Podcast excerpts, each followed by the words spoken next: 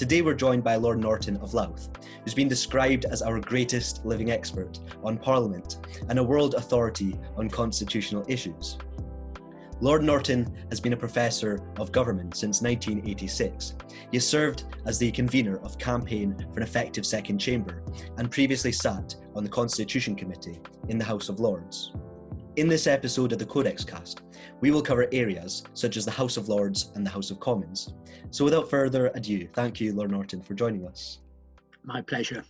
I think I'm right in saying you've dedicated your life to the study of Parliament and the Constitution. So, what is it about constitutional law that you enjoy so much?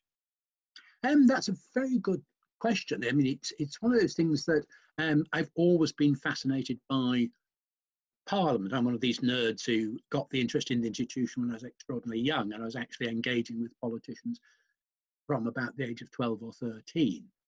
So, uh, fascination by process um, and the nature of politics, because Parliament clearly is a part of it, although Parliament's not the body that makes law, it's the body that gives assent uh, to law. And coming back to my earlier point about the discipline of politics, politics is about the resolution of issues of public policy where there's a dispute. Obviously, if there's unanimity, there's no dispute, there's no politics. If it's imposed, you've got a dictatorship, there's no politics. But where there's a dispute, there's debate, resolving issues is core to our political life, it's core to stability. And, and so Parliament clearly is part of our political system. So how it's structured, how it operates is absolutely crucial to understanding how we go about uh, determining issues of public policy. And of course, how this compares with how it's done elsewhere. So it, it's really that fascination with the process uh, and then just the way that Parliament itself actually operates in, in fulfilling that. Um, I just find the parliamentary process um, intrinsically uh, interesting, how it's evolved over time, uh, how it relates to people um, in terms of choosing members of parliament, how the Commons operates, how the Lords relates to uh, the Commons. There's always been that fascination simply by understanding uh, the process. So, Westminster as an institution contains many traditions. Some would argue weird and others wonderful. And one pertinent example is Black Rod and the role they play uh, in the ceremony of the opening of Parliament, where you know, Parliament slams the door in Black Rod's face as a symbol of the authority of the House of Commons. So, could you discuss some of the traditions which you find the most interesting? Well, we, we have a lot of, uh, as you say, a lot of traditions. I mean, they don't take up that much time, but they are important, particularly symbolically. I mean, where traditions have lost their purpose, we've generally got um, rid of them. Um, they're no longer pertinent. I mean, it used to be the case in the House of Commons, if you wanted to raise a point of order while a, a division, a vote was going on, you had to uh, have a hat on. So they used to have a, a, a, ceremonial top hat, one of the ones that would flap out. If anybody wanted to raise a point of order, it had to be thrown to them so they could put it on to raise a point of order. And it was realised that was a bit silly, so they did away with it um, there was no practical relevance and no great symbolic relevance. Whereas other traditions there are, which you've touched upon. Black Rod, who has quite a busy day job, but when it comes to state opening, has the ceremonial job of going to the House of Commons, knocking on the door, and the door being slammed in Black Rod's face. Now, that is symbolically important because Black Rod is actually a, a crown servant, and it's to symbolise the independence of the Commons that they're keeping uh, Black Rod out. Um, and similarly, another great tradition, which is somewhat controversial, is uh, the state opening of Parliament. That's when the two houses come together and actually joined by senior judges, Justice of the Supreme Court, the diplomatic for the Queen's speech. Now, this is symbolically important because it's the one occasion when Parliament is actually meeting, it's gathered together. So when the two houses join, so because legally Parliament is the Queen in Parliament. This is the one occasion when the Queen is present with her two houses. It is symbolically important. And of course, she reads out the speech indicating the government's programme for the session. So it has constitutional significance. Um, members of the House of Lords get slightly irritated nowadays because whenever you get stories about the House of Lords and people want to discuss Lords reform, there's always a picture accompanying it of the state opening of Parliament when peers are wearing robes. The one occasion only when peers wear robes and has no practical significance of the work the House does. And it's not the House of Lords, it's actually the state opening of Parliament. It's Parliament gathering into chamber of the Lords, but it's not the House of Lords as a legislative body. So that rather irritates us and would like to do away with those pictures being carried. And quite a number say, well, perhaps we should stop wearing our robes. Someone else pointed out, well, even if we stop, they'll use old stock photographs of us in our robes. Um, but the occasion itself, as I say, is, is symbolically important. So we do have traditions uh, that reflect that. And quite often it is those that reflect the separation within our system between now Crown and Parliament and in Parliament between the two chambers differences there. So they, they, they reflect that. And I think that does have some constitutional symbolic importance without, as I say, taking up a great deal of time. So it just sends out the significance of the relationships that are still at the heart of our constitutional system. So, on the topic of the House of Lords, you know, for many, many years prior, the House of Lords included hundreds of hereditary peers. The House of Lords Act 1999 abolished all but 92 hereditary peers and reformed the Lords into a chamber uh, which primarily features appointed Lords. So, could you explain the benefits and drawbacks of both hereditary peers and appointed peers? And which of the two do you think is the optimal type uh, for the House of Lords to primarily consist of? Well, I think the House of Lords over the past 50, 60 years has reinvented itself because, as you say, there's the 1999 Act, but prior to that, there was the 1958 Life Peerages Act. So that was the first one that, apart from law lords, allowed members to sit for life to be um, given a peerage for what they themselves had done without the title carrying on beyond their lifetime. So you start to see the growth of life peers. They became a significant element, but a minority. The 1999 Act, as you say, swept away uh, several hundred hereditaries, and they'd been the dominant until then. So the two acts combined completely transformed our second chamber from one based on the hereditary principle to, if you like, one based on the merit principle. So we like the meritocracy. Um, because of political negotiations, the 1999 Act, as you say, kept 92 hereditary peers, uh, two are ex officio, so it's 90 in practice who serve in the House. It's probably important to say they were themselves elected from all the hereditary peers to carry on. Um, and it was what I'd regard as a sensible election. They were elected to carry on because they'd got something to offer. They were specialists in a particular area, they'd been particularly active, and so on. Um, and de facto, they themselves are the equivalent of life peers because their seat in the House doesn't carry on to their heirs. If one of them dies under the Act, another hereditary is brought in, but they're elected from outside peers, and 15 of them are elected by the whole House. So it tends to be a case of selecting somebody who's got qualifications. You can see why they'd be a member of the House. Um, now, obviously, there's an issue about whether that should continue, but so long as it that's how it, it operates. So as a result, there's not really much of a difference in practice between hereditary and life peers in the way the chamber um, operates. So the only way you can tell the difference is through the titles, not through the actual activity in the house itself. So what they contribute, uh, hereditary peers is pretty much the same as life peers. Um, there is pressure to get rid of that hereditary element to close off the by-election option so we don't have more hereditaries coming in through that uh, route. But even those members who are pressing for that take the view that the hereditaries who are currently members of the House should remain, they're becoming in effect life peers. It, it's for the future that the option would be closed off, so we weren't electing hereditaries. And any hereditary peer who came into the House would come in as a life peer on their own individual merits uh, and not through this particular route. Yeah, so the, the House of Lords in its current form seems to be quite a controversial subject matter. Uh, some argue that it is an archaic and maybe an undemocratic institution which costs a country far more than the benefit it accrues. Others argue that the ability to combine leaders in various fields such as business and industry with those experienced in politics allows for a uniquely effective chamber which can scrutinise legislation from the House of Commons.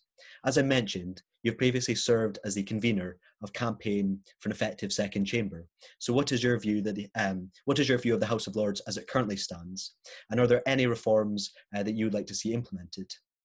Yes, quite a few, but it's working within the existing appointed House because of the two views you identified. I very much the House of Lords doesn't cost actually uh, a, great deal compared with uh, the House of Commons or for that matter the European Parliament. It, it's fairly lean in its organisation, structures. Peers, of course, aren't salaried, but they can pay an attendant allowance.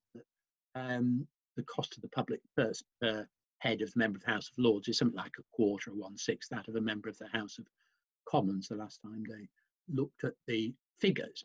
Um, so there's an argument, I think it provides value for money in what it does, uh, and it adds value to the political process. And in terms of the principle, you can justify it on democratic grounds. No, it's quite common, it's undemocratic, as if that's self-evident case, and it isn't. So the House adds value by doing fulfilling tasks that otherwise would not be fulfilled. It complements the House of Commons, accepts the primacy of the Commons, which is relevant principle. Um, so it seeks to complement it by doing things the Commons may not have time to do or the political will. So the Lords focuses very heavily on examining the detail of legislation. The House of Commons determines the ends, the principle. We don't challenge that. We focus on the means, the details of a bill. Could it be improved? Could it be uh, reworked in a way that would actually deliver its purpose more effectively? And that takes up most of our time. And we're able to do that because, as the membership, something you touched upon, the House is a house of experience and expertise. Members are appointed usually because of positions they've held, be it cabinet secretary, chief of the defence staff, head of a great charity or trade union, and so on, or because they're the leading experts in their field in science, philosophy, medicine, and so on. So they really know what they're talking about. So they add value because it's distinctive from the Commons, where members elected to represent the views, to promote their constituents, to promote their parties, but without necessarily being the experts because they get elected at a fairly young age. Lords tend to be appointed fairly later in life when they've established you know, their expertise and so on. So we're able to look at it from a different perspective and in that sense add value. And we make more of a difference to the detail of legislation than the House of Commons. Uh, and ministers generally admit when a bill finally goes through that the work in the Lords has really improved the quality of the legislation. Um, government has to take the House seriously. No government has a majority in the House, so you can't guarantee you're going to get your way. You've therefore got to take it seriously. So again, that differs from Commons because in the Commons you've got the politics of assertion because the government's not got a majority. It knows it'll get its way. One side faces the other. Um, in the Lords, it's more the politics of justification. Government's actually got to work at persuade the rest of the House that what it proposes um, merits um, support. So a very different atmosphere, somewhat more bipartisan. People listen to one another regardless of party. And there's a lot of discussion informally between the different stages of a bill. Someone brought an amendment forward, ministers will talk to them informally, see if agreements can be reached. So the Lords adds value, particularly in terms of legislation, valuable as well in scrutinising public policy, um, particularly through select committees, um, some very um, effective committees, distinguishable from the Commons. We don't have departmental select committees because that would duplicate the Commons. So we go cross-cutting issues like constitution, economic affairs, international relations, and science and technology, um, uh, as well as set up committees each year just for that one session to look at particular topics. So we do an awful lot of work which adds value. It complements the work of uh, the Commons. If we weren't doing it, wouldn't get done and whole chunks of bills would never be scrutinised because some bills come to us from the Commons where they've not had the time to go through the bill. We don't have any uh, programme motions. All amendments that are put down to a bill are discussed. So it ensures a very thorough scrutiny. So we add value to the work of the Commons. And the Lords can be justified as an appointed chamber. As a result, we accept the primacy of the elected House, which ultimately could override us, but we don't usually challenge it in a way that makes that necessary. Uh, and that relationship fits within um, the concept of democracy, because democracy is about the choice of who's going to govern you. Um, government is rule of or by the people, so it's how people choose who's going to be the governors if they can't do it themselves. And that is done through elections to the House of Commons. So government is chosen through elections to the House of Commons. Party with an overall majority forms the government electors know who they're electing, and they know who to hold to account. They put the government in place, a particular platform. If it doesn't perform as they wish, they can get rid of it at the next election. So there is what I term core accountability. There is just one body responsible for public policy, the government. And I say that operates through the House of Commons. We don't challenge that. We add value, but without challenging that fundamental principle. Now, if you had an elected second chamber, it would demand more powers than the present one now, and indeed use the existing powers that we don't.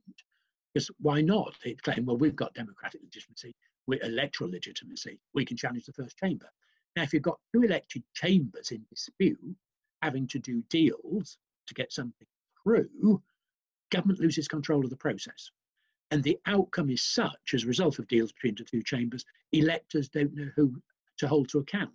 No longer the government. Do they hold the Commons, or the second chamber, the Senate, or whatever, to account? So you lose that core uh, accountability, and I think that would actually be um, limit the electors because they wouldn't be have one body. They can hold to account for the outcomes of public policy. So the Lords as an appointed chamber is justifiable on democratic grounds and in terms of the way it actually carries out its job. Now, within the House, yes, the campaign for an effective second chamber has pushed for reform within the framework of an appointed chamber. We've actually been responsible for various changes, including Acts of Parliament. One that allowed us to get rid of members who committed serious offences, allowed members to retire, got rid of members who don't attend for a whole session, and we've got another act through as well that gives us the power to expel members if necessary, extend our power to suspension. Um, further reforms, we want to reduce the size of the House. We're too big. We're looking at ways we can slim it down. On principle, we think we should be no bigger than the House of Commons. And we're looking at our structures and processes. We think what we do, we do rather well. We think we could do it even better. So we've recently been reviewing our committee structure to see how we can reform that, particularly once we leave, well, we have now left the European Union. So the committees we've used to scrutinise European Union law no longer relevant in the way they were before the scope for replacing them with other committees. So we have been looking at how we can strengthen what we do to reinforce uh, our fulfilling our functions even more effectively than presently fulfilled. So, on the point of reform of the House of Lords, uh, the, Wakeham, the Wakeham report, which was published in the year 2000, contained many proposals for reform of the House of Lords, one of which was supported by the significant majority of those on the Commission and stated that represent, uh, representation should be extended beyond the Church of England to embrace other Christian de- denominations in all parts of the United Kingdom and representatives of other faiths. So, do you think that um, that the Lords Spiritual, uh, which are the bishops who serve in the House of Lords, should be further extended to include other religions and even denominations, or should it solely be uh, for the Church of England? In principle, I agree with what Wakeham recommended, and I think that would be a general uh, view. It's slightly misleading in the sense that, as you say, the Lord Spiritual are uh, the two archbishops and 24th the uh, Church of England, three ex officio, Durham, Winchester, London. Um, and, and people do tend to focus on them, even though, how shall I put it, they're not always the best um, and so what it omits is the fact we've got rather a lot of members of the House of Lords who are drawn from other faiths. So they're not necessarily there because of their faith, although Lord Sacks was appointed as the chief rabbi. Um, they're appointed for other reasons, but you know, they're drawn from the main Christian religions. We've got Jewish members, Hindu, Sikhs, we had a Buddhist, we've got a Parsi, Zoroastrian, and we've got rather large humanist uh, association in the Lords as well. So we've got peers drawn from a wide range of religions, but of course there is the focus on the Lord spiritual because they are there um, established by law. Yes, in principle, we should be having other faiths there, you know, as the spokespersons for those faiths.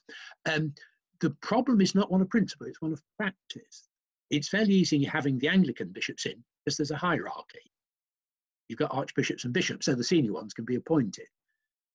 The other one, obvious religion with a clear hierarchy, is the Roman Catholic Church. The problem there isn't us, it's the church. They don't let priests serve in legislatures. So you know, there have been attempts, not least to uh, get archbishops of Westminster or those who have retired, like Cormac Murphy-O'Connor, there was pressure to try and get him into the House, and that advanced fairly well on, I think, and then it was blocked, not by the Lords. Um, so that's the problem there. That's not us. Now, with other faiths, you've got the problem of they're not necessarily hierarchical.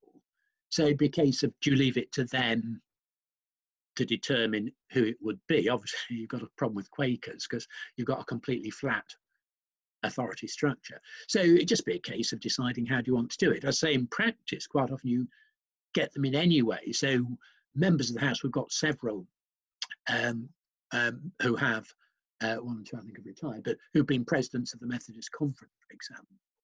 Uh, as I say, we've had the chief rabbi. Uh, we've actually got two who are uh, rabbis in their own right. Um, uh, and we've got various others who are um, you know, ordained clergy who sit for other reasons. Um, so, as I say, it's a practical issue. How do we choose the religion? What we just hand over them and say, you know, nominate or something like that. So, it, it just making progress on the practical elements. I don't think there's a great objection of principle to uh, achieving it. So the argument would be, how do they do it? And uh, uh, uh it's sort of implicit in Wakeham. Um, how do you divvy up the allocation among the other religions? So, but that again, you know, it's a, it's a practical point. So, not averse to you know taking it further, seeing what progress uh, could be made on that, because we do actually benefit enormously through having these members who are drawn from wide range of religions, wide range of other backgrounds. The more diverse we are, uh, the more we benefit from people being able to bring their particular perspective and particular experience to bear. So we've touched on the allocation, uh, maybe between the different religions and different religious uh, dom- denominations, but um, there, there's been criticism of the existence of Lord Spirituals in the House of Lords. The British Humanist Association uh, said it was unacceptable that the UK is the only Western democracy to give religious representatives the automatic right uh, to sit in the legislature. Uh, so, is the existence of the Lord spiritual an infringement uh, of the principle of the separation uh, between church and state?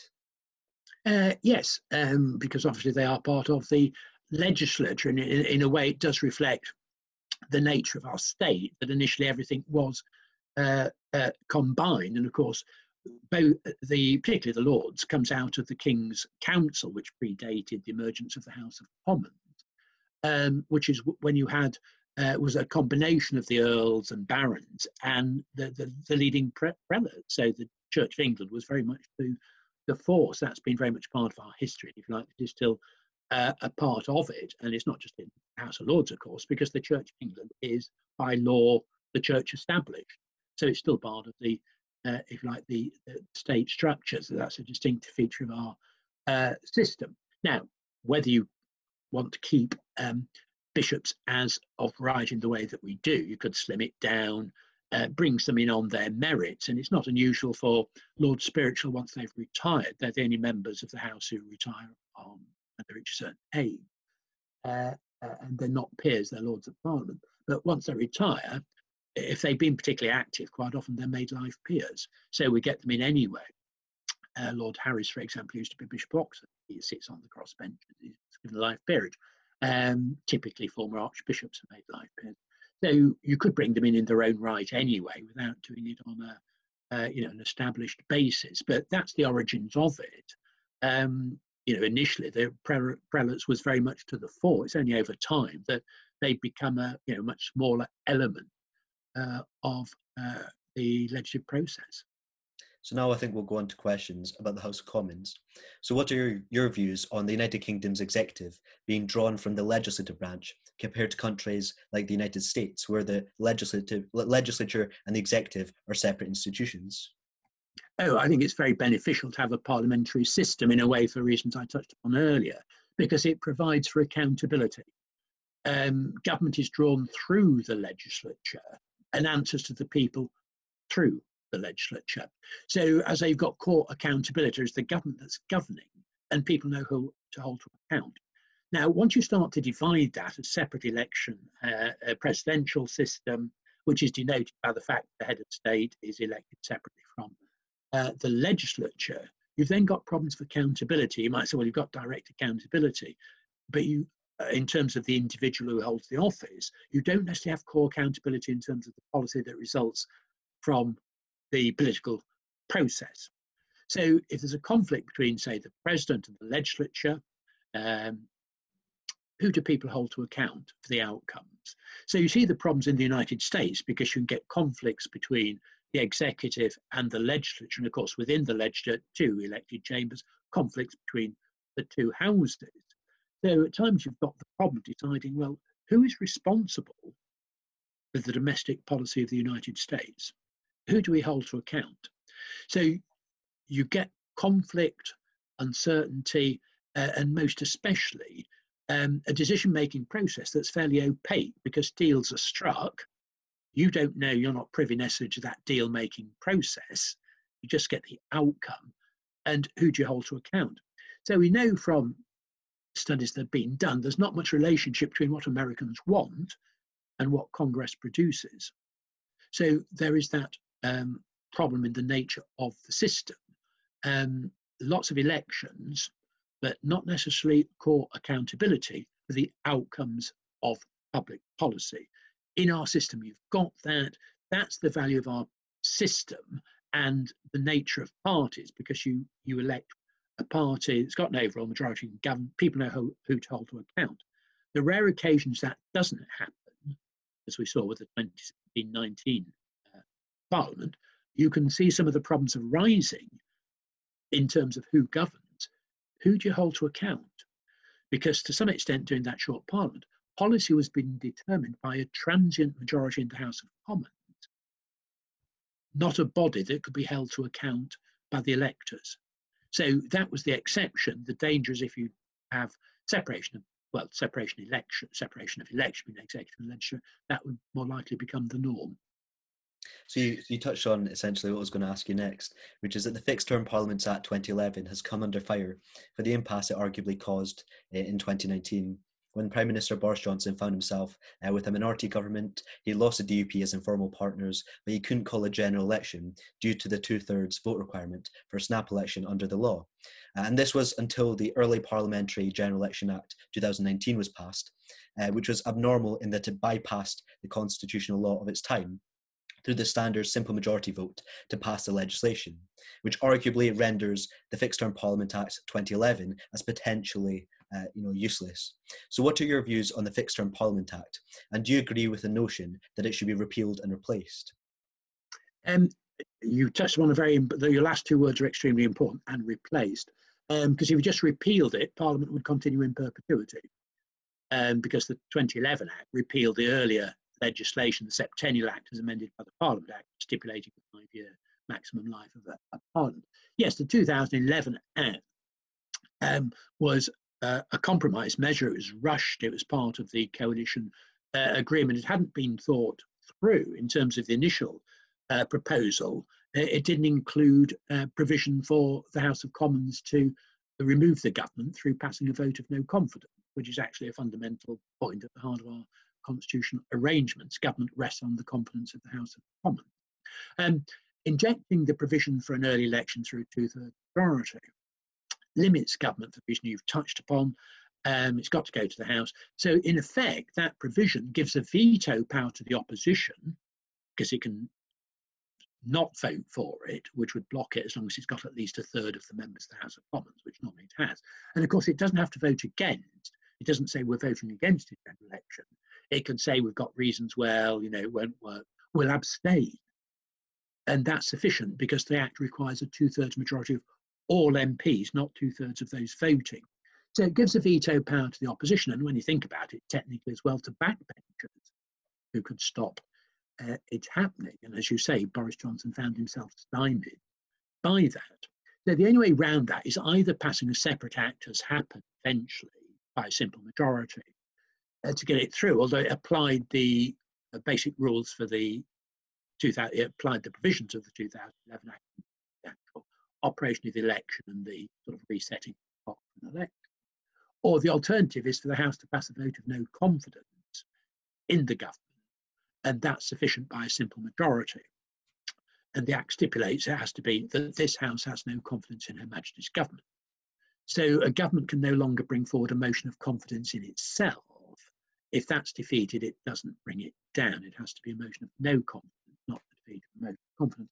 So all sorts of problems attached to the 2011 Act, as we've seen. So some arguing, something you touched upon, said initially, oh, well, it's a dead letter because obviously the Commons will always vote for an early election. As we discovered, uh, no. um, and uh, Boris Johnson three times had it voted down. Uh, couldn't get it through. Um, so there is, I think, a general view it needs to be replaced. The Constitution Committee in House of Lords is taking an inquiry at the moment, and under the 2011 Act, there is a requirement anyway, because we got this inserted when it was going through the House of Lords, for a, a, a, formal review of the Act this year, well, actually now, between June and November of this year, has to be reviewed. Committee's got to be set up and come forward with recommendations as to what happened to it. But I think there's a general view um, that it needs to be replaced. Um, and I think you'd probably find broad support for reverting to a five year, well, keeping a maximum five year life, but within that, allowing the um, Prime Minister to recommend to the Crown uh, a dissolution of uh, Parliament and fresh elections called. You'd have to provide for that now by uh, uh statute because, as I say, the early legislation has been repealed. There's, a, there's an argument as to whether the prerogative would automatically come back, but you'd still have to provide in statute for the maximum life of uh, uh, a parliament. So I've just put it all in a um, a replacement act, or you could amend the 2011 act, just keep the provisions for the actual electoral process, the five-year maximum, but take out section two dealing with you know the supermajority for an early election, uh, and just put in provisions to revert to what existed before 2011. So the Parliament Act 1911 and 1949 reformed the House of Lords, for example, by replacing the right to veto bills with the right to delay bills uh, from the House of Commons. So what are your, your views on the Parliament Act 19, 1911 and 1949 and the way in which they reform the power balance between the House of, uh, House of Commons and the House of Lords? Well, one can do quite an extensive analysis. I say that because I've actually written various articles on the passage of the 1911 act, it was by no means certain that was the outcome. It shows the nature of politics. The uh, what the initial view was, how it's going to be dealt with, was different to the actual act uh, that got onto the uh, statute book. And the dispute at the time was: do you change the composition or do you change the powers? Um, and eventually, the government pressed for and got through the act, which as you touched on, limited the powers. So we can only delay legislation, um, which don't really use the power anyway. Except since the 1949 Act, it's only been used four times. Um, um, but it was used in 1911. The government opted for that because that's the quick option. You just limit the powers. If you start messing about with composition, that would take uh, a, a, great deal of time. They did put in the preamble that it was sort of a temporary measure until you could ha- have a house chosen on a more representative basis. Um, but um, governments have been a bit reluctant to pursue that because it also made clear that if you changed uh, that, made it on a more representative basis, you'd have to revisit the powers of the House as well. Um, and so governments have been a bit reluctant to follow that through because um, it'd been given more power to the second chamber, which therefore would limit government dominate, which is as its domination in the first chamber. Um, so, yes, it was a political act um, by a Liberal government to get its way, given that it was in danger of being blocked uh, by a Conservative dominated um, House of Lords. But it's interesting that the debate itself wasn't really about the principles of the relationship between the chambers. So it wasn't some grand debate about what is the role of the second chamber in our, our political uh, system, um, whether you're for or against House of Lords reform wasn't about your role as how you saw the principle. It was whether you were for or against Irish Home Rule. Um, because the House of Lords at the time was seen as an impediment to achieving Irish Home Rule. If you're against Irish Home Rule, you saw the House of Lords as some great constitutional bulwark to be defended and admired. if you wanted Irish Home Rule, you're all for law, changing the, the Lords and limiting its powers. So the bill could be got through. Uh, and once you got the Parliament Act, and so the powers of the Lords were limited, opponents of Irish Home Rule then shifted the focus and suddenly decided that referendums were perhaps a good thing. So particular provisions of our constitution, like the second chamber, the use of referendum, um, are not necessarily advocated you know, from first principles on their own merits, they're, they're means to an end. This is the outcome we want. What's the way to do that under our constitution if it's not achievable under existing means? It's always been the argument for referendums. It's never been argued on its merits. It's um, you know, whatever proposal I want to get through, can't get it through the existing parliamentary process. Oh well, let's try a referendum. We might uh, what we want that way. So, it, it, as I say, it was the politics of the period that, that mattered, the views on Irish Home Rule, that largely shaped views on what to do with the House of Lords. Um, and it was got through because, as I say, the Liberal government wanted to achieve change. The Lords were seen as a blocking. Um, and so limiting the powers was, if you like, the quick way uh, to do it. So you touched on referendums there. So what are your views on referendums as a as a means by which we can, uh, you know, make decisions uh, in our country? Uh, well, I've always argued against them on principle. I'm unusual for actually taking a principled stance for the reason I've just touched upon. I get extremely annoyed when colleagues used to come up to me and say, well, I'm again, I so agree with you. I'm so against referendums, except on X. X being their really key project they wanted to get through and didn't think they'd get it through the existing process. Well, I'm sorry, you're either for or against them on principle, not as a means to an end. Uh, and they're undesirable because they do challenge the core accountability of the political system. Because electors can't hold themselves to account for the outcome of a referendum. So, you know, you hand it over to government to deliver on whatever the outcome is. And if you don't like it, it's, it's, it's too late. Um, so you need, and it militates against deliberation of considering options, because the great thing about the parliamentary process is that proposals come forward, they're deliberated, uh, and the Commons, the procedure in the Commons, you've got a dominant party, you've got a majority, but the processes as such is to ensure that both sides of the debate are heard. And so you've got, if like, an even playing field in terms of the rules, hearing the arguments, and so on. Um, and you can consider a range of options, so you can move amendments. Now, with a referendum, it's a blunt tool generally you're for or against, yes or no, or two mutually exclusive propositions, as with the EU uh, uh, referendum. Uh, and then you've got problems about how to ensure an even playing field.